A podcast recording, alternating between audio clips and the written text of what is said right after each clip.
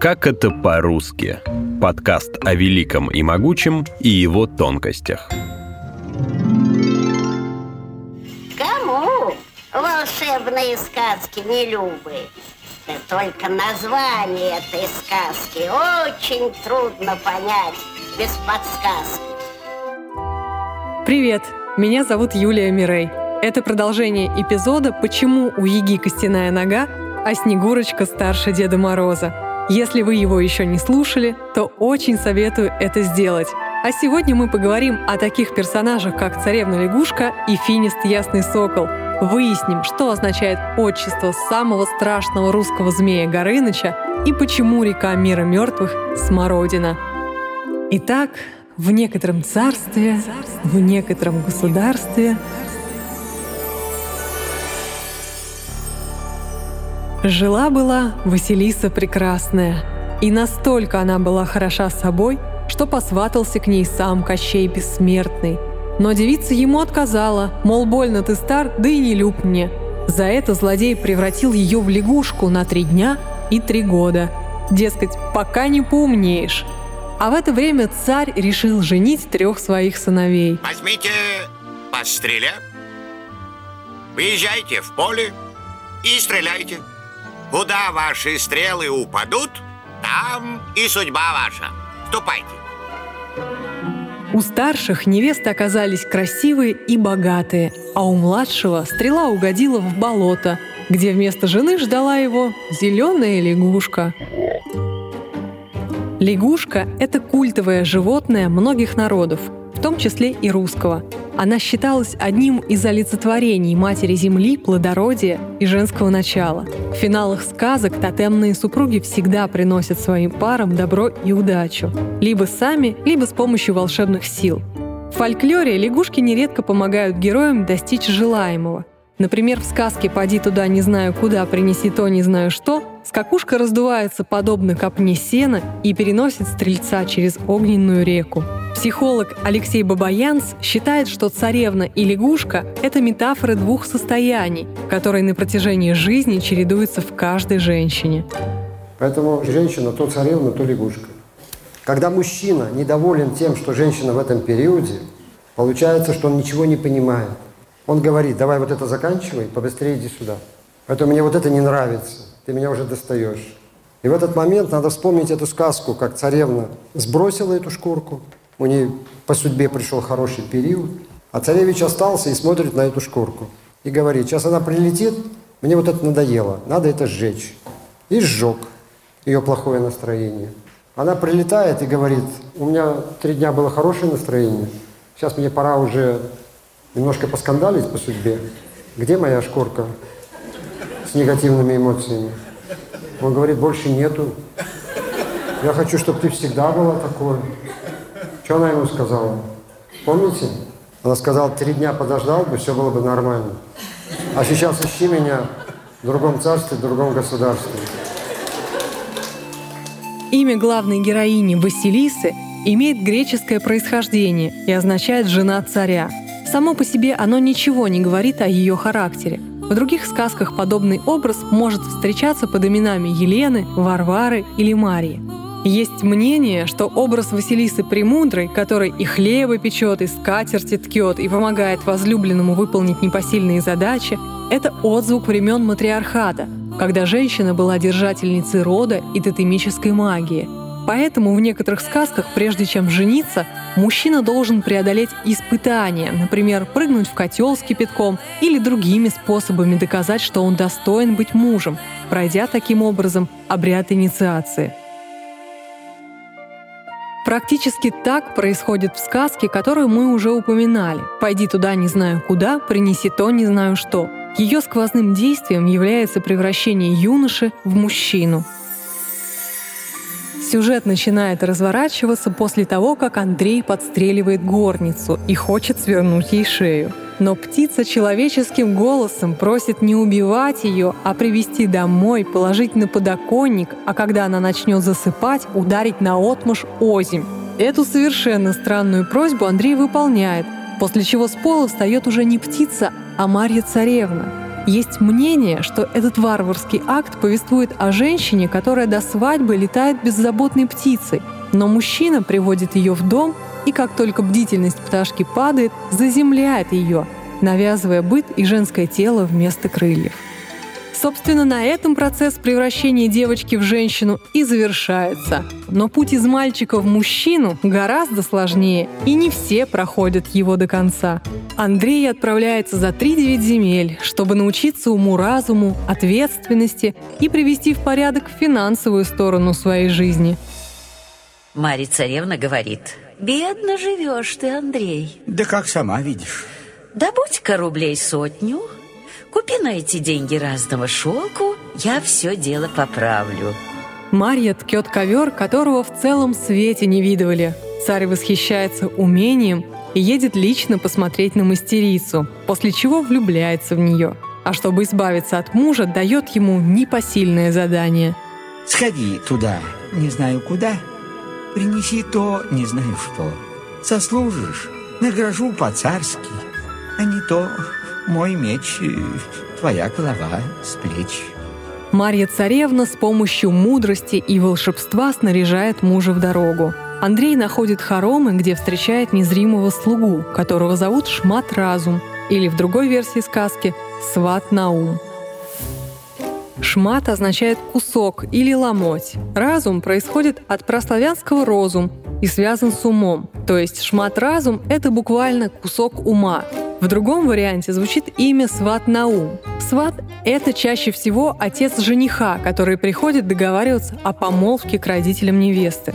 Если вторую часть таинственного слуги разделить на две, то получится предложение «на тебе ум». То есть в итоге получается, его мужская родовая линия сватает Андрея к его же уму. Во многих сказках есть фраза «пойти научиться уму-разуму». Здесь мы видим, что буквально его Андрей и обретает – при помощи слуги ума он возвращается домой, строит жене дворец, а сам становится царем.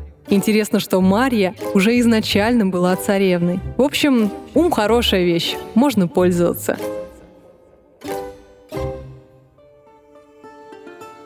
Теперь давайте поговорим о мужчине-оборотне. Финист – ясный сокол. Три ночи прилетал в окно к незамужней Марьюшке. Перевоплощался в мужчину а под утро снова улетал птицей. Когда это заметили сестры, то поставили в раму острые ножи. Сокол о них поранился и тогда сказал девушке. «Кому я нужен, тот меня найдет, но это будет нелегко. Тогда меня найдешь, когда трое башмаков железных износишь, трое посохов железных изломаешь, трое колпаков железных порвешь. Услышала это Марьюшка, вскочила с кровати, посмотрела в окно, а сокола и нет. И только кровавый след на окне остался. Марьюшка отправляется в долгий путь и находит таки своего возлюбленного. Но за это время он успевает жениться. По его словам, насильно – Заканчивается сказка довольно странно, как, впрочем, и начинается. Финист, увидев Марьюшку, решает бросить свою законную жену, для чего выставляет ее на суд общественности. По первой версии сказки народ признает первенство Марии и пара с Богом удаляется. Во втором варианте жену приговаривают к расстрелу, который Финист самолично и осуществляет. Финист — это имя героя. Есть мнение, что оно произошло от искажения греческого слова «феникс». На Руси огненная птица стала сначала финисе, а затем и более удобной для нашего произношения «феникс». В сказке это слово указывает на волшебные качества главного героя. Ясный означает светлый, пригожий. Соколом же называли юношу жениха, например, «соколик мой», то есть «милый мой, любезный друг». Девушка-невеста была голубкой или лебедушкой. И стали жить поживать, до добра.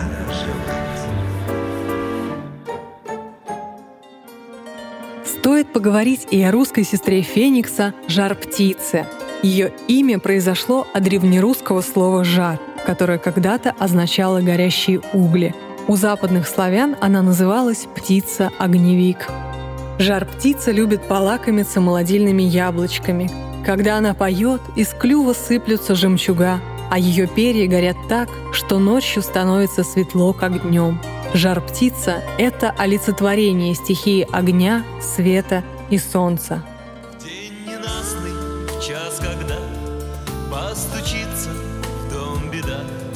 И не справится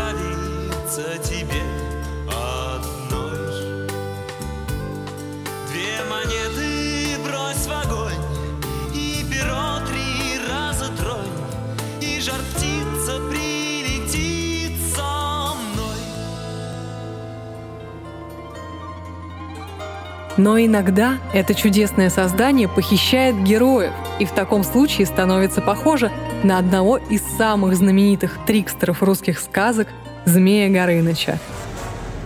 Да ты, видно, смерти ищешь, богатырь. Ага, попалось чудище трехголовое.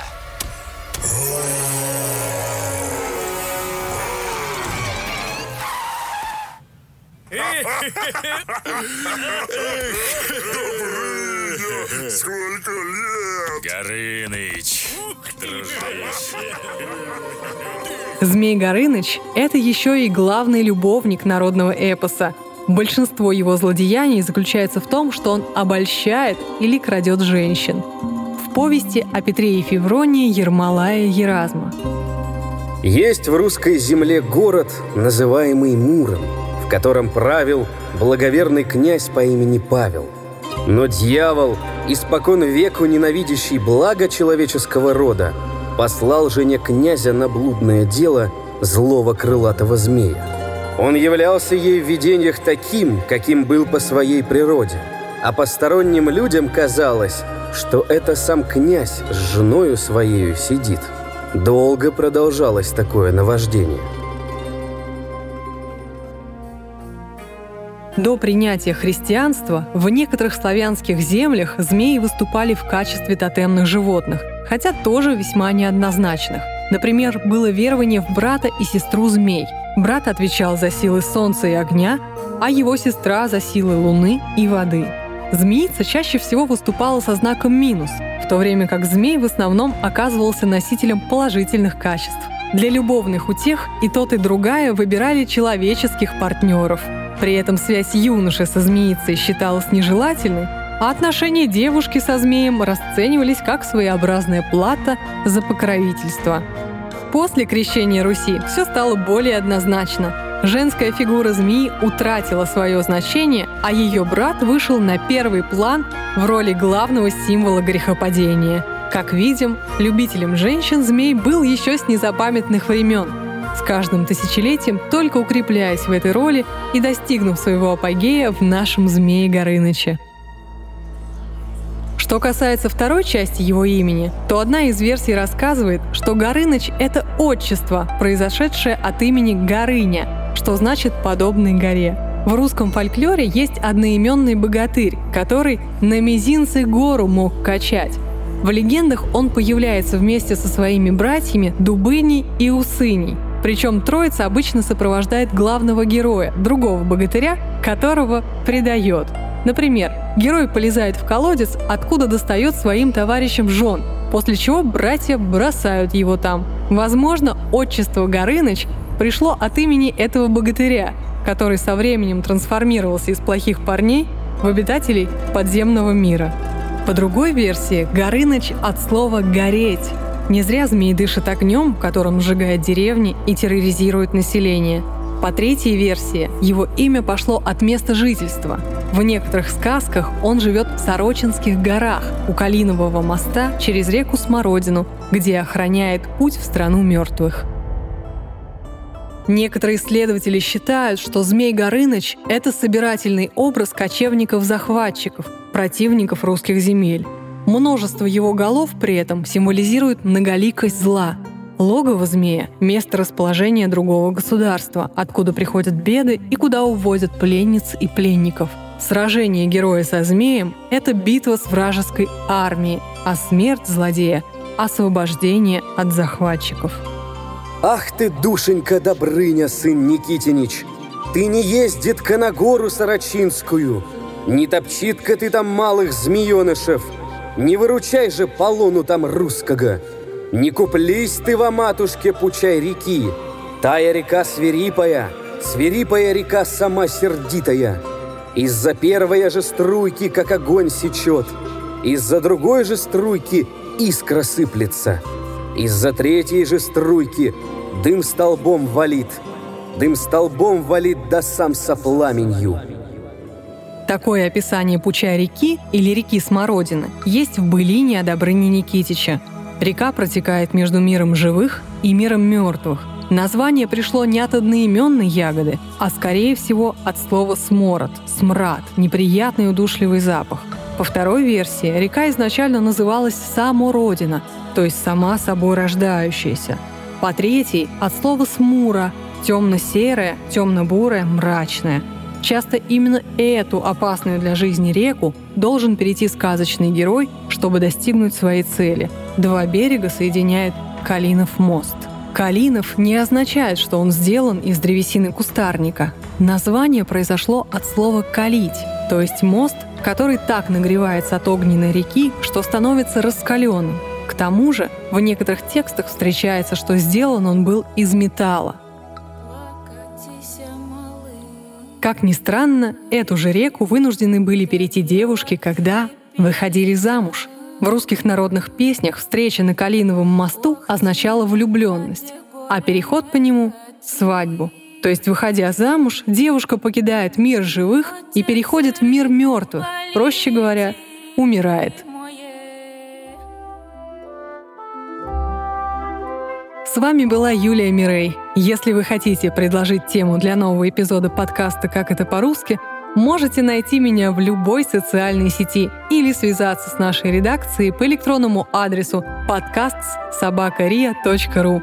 Читайте русский фольклор, но помните, что сказка ложь, да в ней намек. Добрым молодцам урок!